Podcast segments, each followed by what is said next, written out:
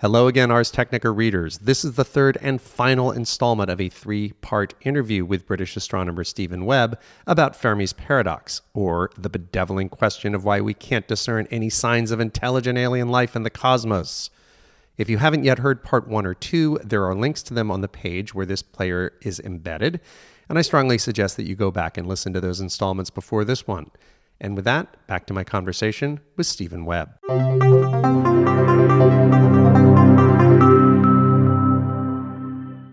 I'd like to close now on the exciting stuff that's about to happen because we are going to learn a lot of stuff that is very germane to SETI um, and other things as well. And you are you've actually written books on the instruments that we use to gaze into the into the universe and and the things that are coming up new. You're a profound expert in them. Would you care to go through what's happening with new instruments that are about to come online and help us understand the universe far better than we ever have before? Well, I, I can again encourage your, your, your listeners just to, to keep up with with what's coming because we're entering really a, a golden age for astronomy and, and cosmology. Um, SETI itself, you know, um, Yuri Milner, uh, a Russian billionaire, he's uh, giving this initiative $100 million over the next 10 years. So we'll have dedicated SETI programs just through Milner's work. But in terms of multinational uh, collaborations, we've got the European Extremely Large Telescope going to come online they really worked hard on the name of that. it's, it's going to call it. They're not the most uh, imaginative people, are they? Here we would have sold the branding rights and named it after Petco or something like that. Tell us briefly what it is, what what makes it extremely large relative to other telescopes, and what cool stuff it will do. It is going to have a mirror of 39.3 uh, meters diameter. That's absolutely huge. But it's not the only one. Uh, the Giant Magellan Telescope. Um, so that's a giant telescope, not extremely large. Slightly smaller. Ah. That's coming online 2021. Uh, 30 meter telescope, and that's self-explanatory. Slight hold up with that telescope in, in, in regards to its positioning. Um, it was going to be in, in Hawaii, but there's there's a hold up. Uh, large synoptic survey telescope is coming. So that's going to be a telescope with a huge field of view, and it's just going to map uh, the skies every few nights. There's FAST, the 500 meter uh, aperture spherical telescope, uh, just come online. It's a radio telescope in China.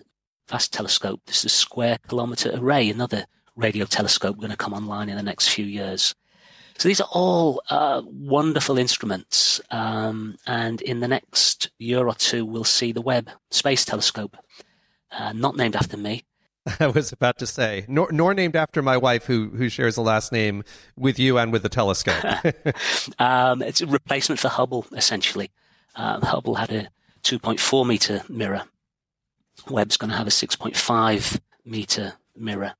And, and, and some of the questions that we've been uh, discussing and, and, and touching on, things like Tabby's star, things like the habitability of planets, your Webb is, is going to be able to answer some of those questions, we hope. So we're looking for a launch at the end of 2018, maybe 2019. And that's going to be tremendously exciting. There's a lot of astronomy coming. Yeah, so with the Webb telescope, my understanding is they'll be able to point that thing at some of the exoplanets that have been found with Kepler that are in the habitable zone.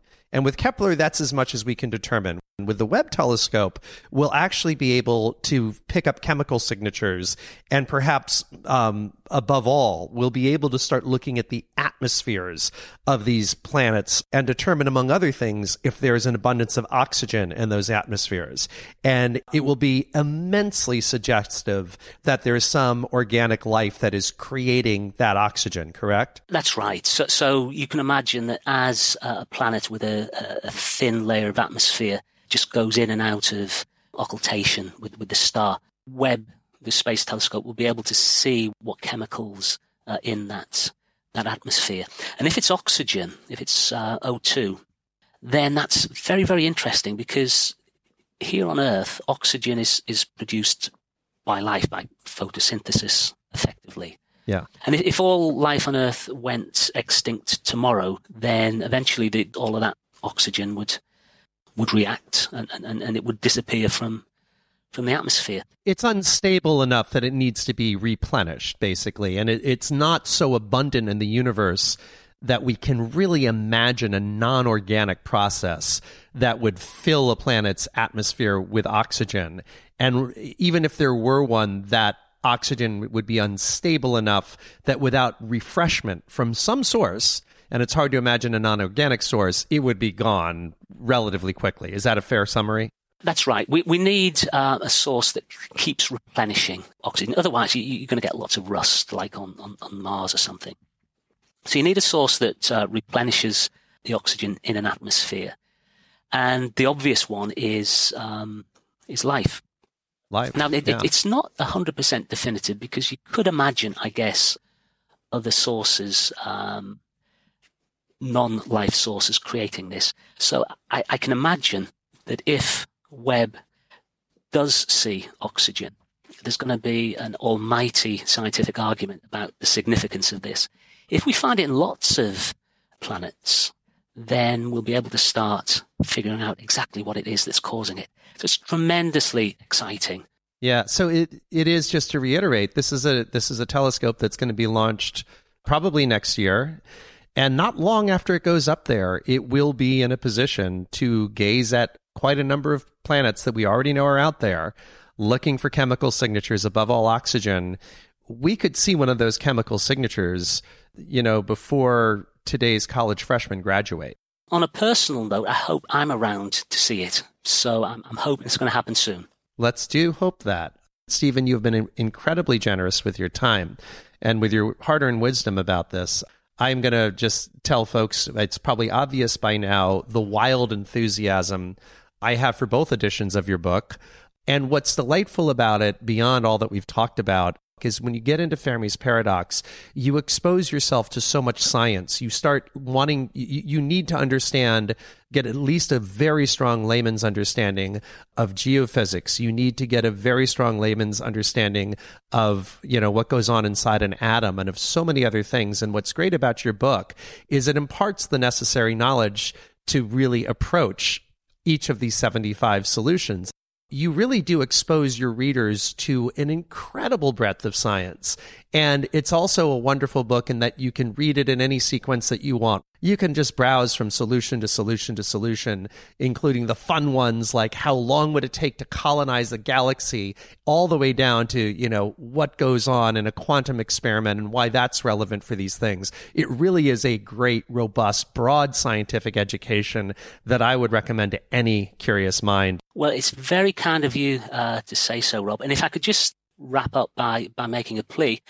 If anyone uh, has any other ideas, please do send them in. And if there's a third edition, uh, perhaps 100 solutions, uh, it might well make an appearance. And how can people reach you or find you on the web? Happy to give a, a, an email address. It would be Stephen with a PH, X web, all one word, at gmail.com thank you so very kindly. And I am sure that for one reason or another, we will be in touch again. It's been a pleasure, Rob. Thank you.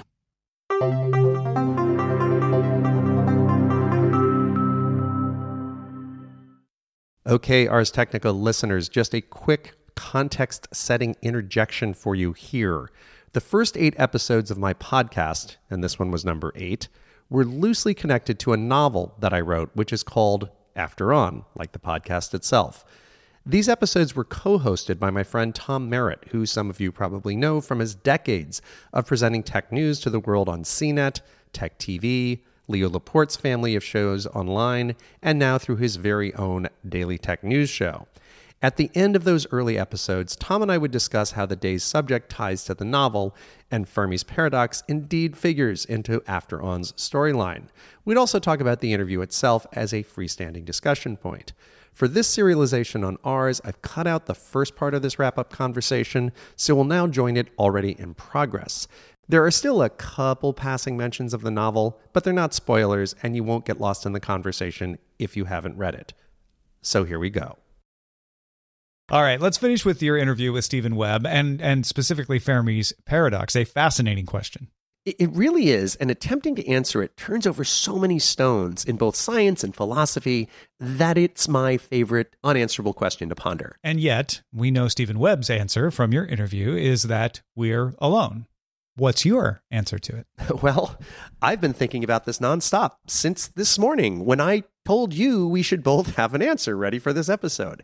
Um, now, if you had asked me during one of the decades that preceded this morning, I would have said that I agreed with Frank Drake that many intelligent civilizations are out there, uh, only they haven't gotten around to visiting us yet for a diversity of reasons. But I only would have said that with about 60% confidence because I devoured that book, Rare Earth, that Stephen and I discussed in the interview. And it makes a very strong case that the Earth may be nearly unique in its life bearing potential.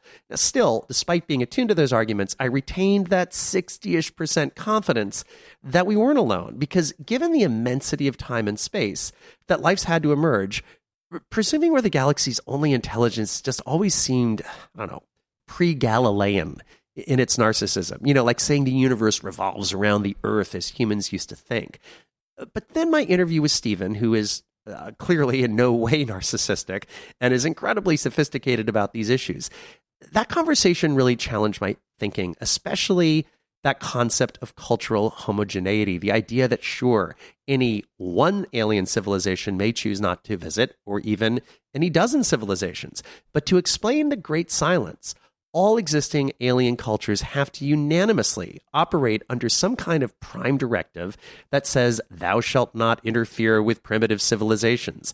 And what are the odds? you know, because that's not the only possible policy that a species could adopt. And it's not the only moral policy that a species could adopt. You could argue that it's morally proper to allow us our independence, but you could also say there's a moral imperative to step in and save us from our primitive, stupid ways. So, will 10,000 utterly different alien cultures all independently come to this conclusion? We can't even get all human cultures to agree to anything that's morally debatable, or all American subcultures, or all New York City subcultures, or, or even a hundredth of the people in my neighborhood of Chelsea.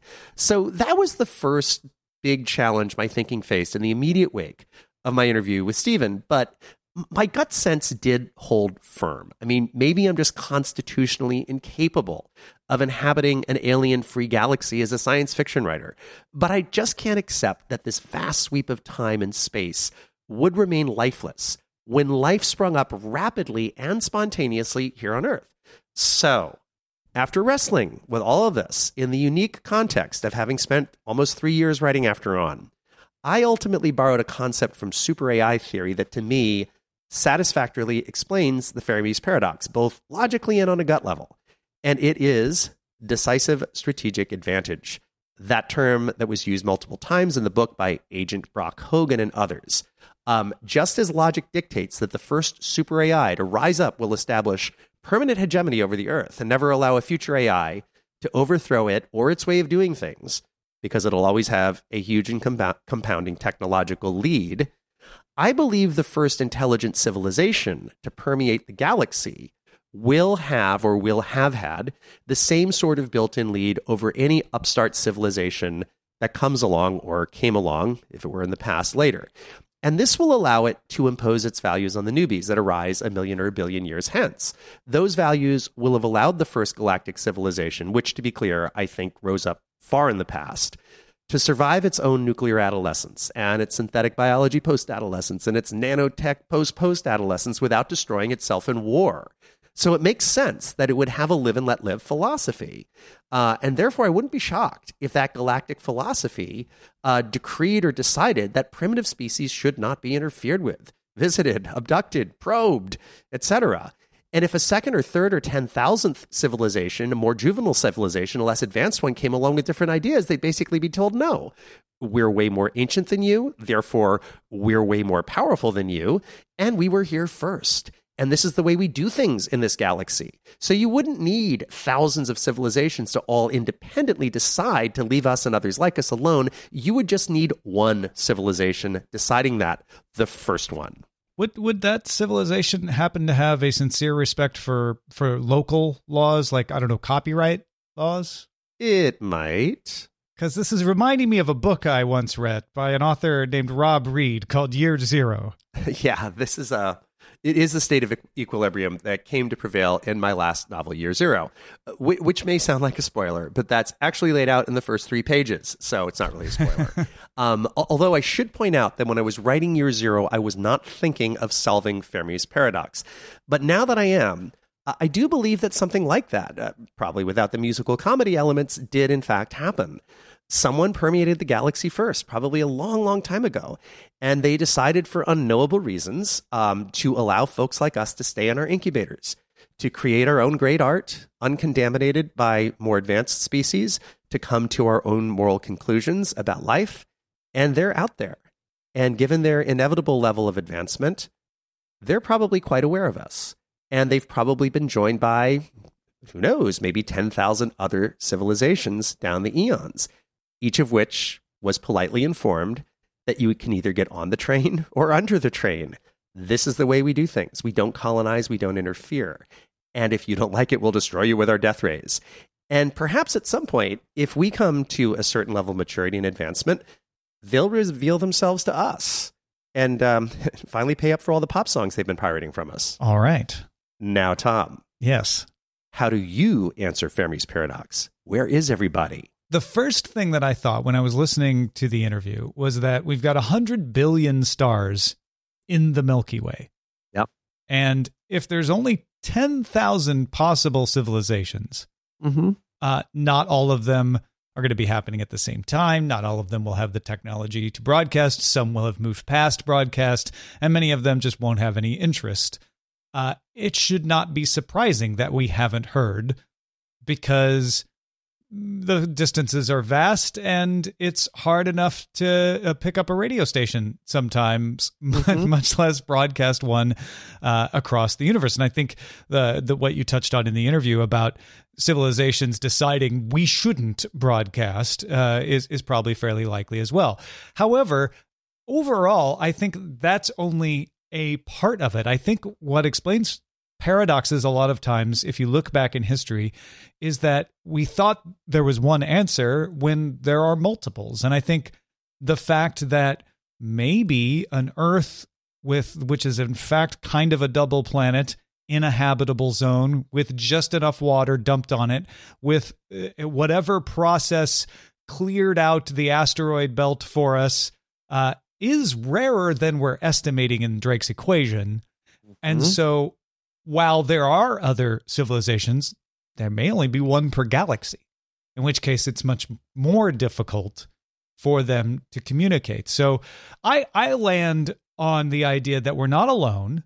Mm-hmm. Uh, that that we'll probably dis- determine as we learn more that the ability of life to evolve is rarer than we think, and that intelligent life therefore is even rarer uh, and more widespread, making it difficult and possibly impossible uh, mm-hmm. for us to detect each other unless we become incredibly advanced. And I think I'm going to give it a 50 50 chance that we're the first. One of the reasons we don't see any other evidence of anybody else is that we're, we're leading the pack. Uh, and, and it's almost the anthropic principle of like we we're we're the first ones to climb up out of the muck. We're the first ones to you know survive the asteroid uh, hitting the Earth long enough to develop a civilization and possibly get off the rock. Uh, and there will be others behind us, but we will be that civilization who ends up deciding what the rules of civilization in the galaxy might be. Got to be someone. And by the way, this very exchange of views demonstrates why Fermi's paradox is such a delight, because the superstructure of concepts, of science, of complex definitions, of philosophy, of reasoning mm-hmm. that you need to generate an answer, but also to process an answer, for me to hear and understand your solution, and for your solution to start triggering questions in my mind, and vice versa, this question of Fermi's, this domain of thought that surrounds it, it just gives so abundantly. Because the deeper you get into it, the more you need to understand about how the universe works and the deeper you need to think. And that's just a really delightful rabbit hole.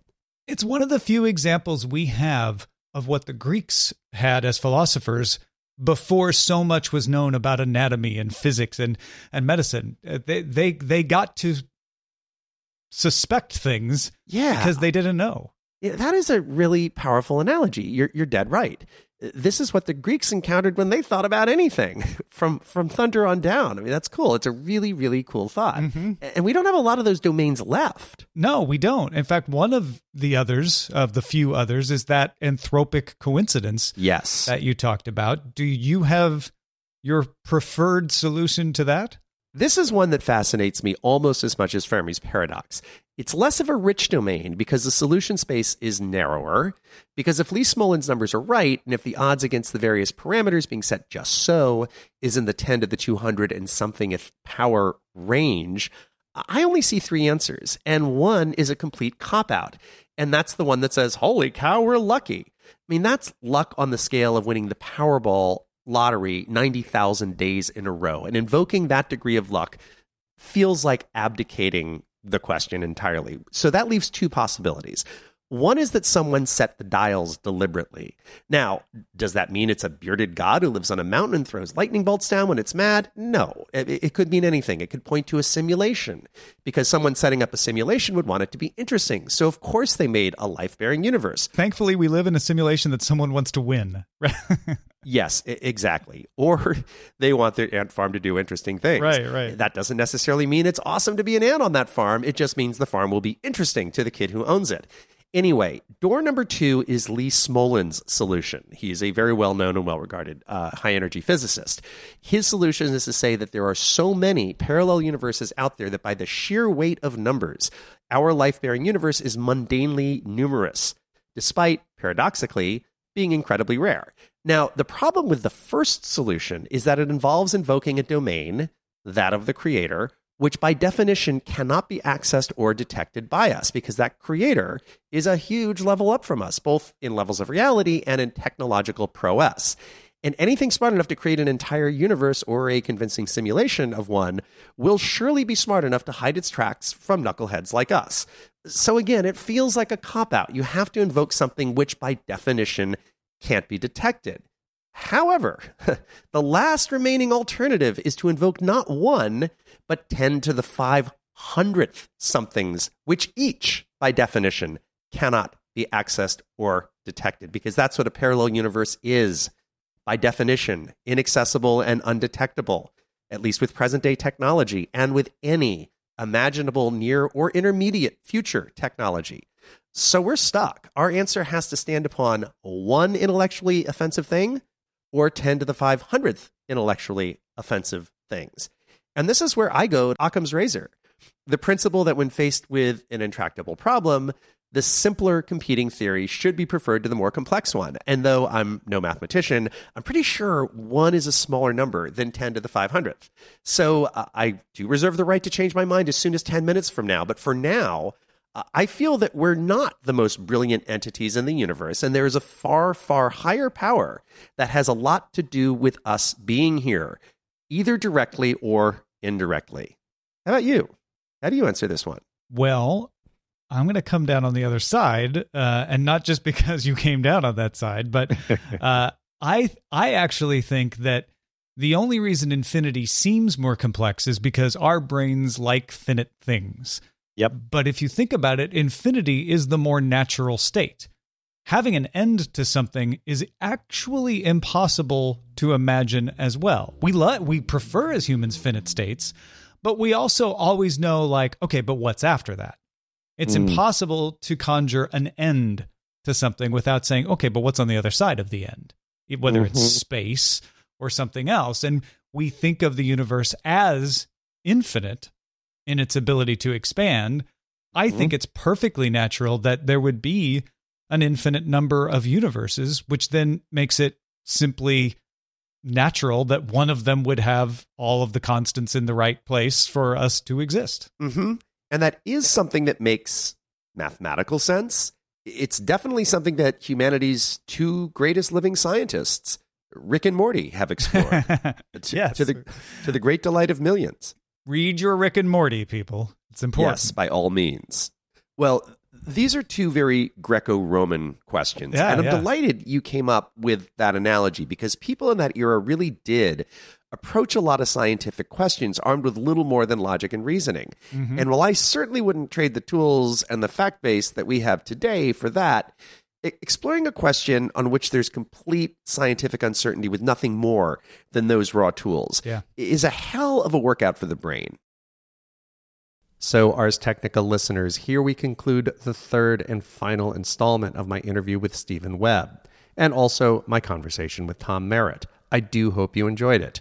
If you're curious about the latest episode in the main After On podcast feed, this week it's an equally fascinating conversation which I think will really resonate with Ars Technica readers. It's an interview with a chemist and DNA architect named Floyd Romesberg. If you have any recollection of your high school biology, you probably know that DNA is written in an alphabet of just four letters.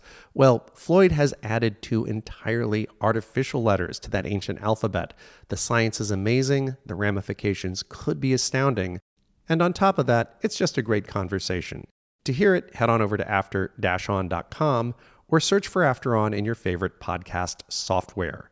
And or join me here again on Ars next week when we'll be serializing another episode from my podcast's recent archives.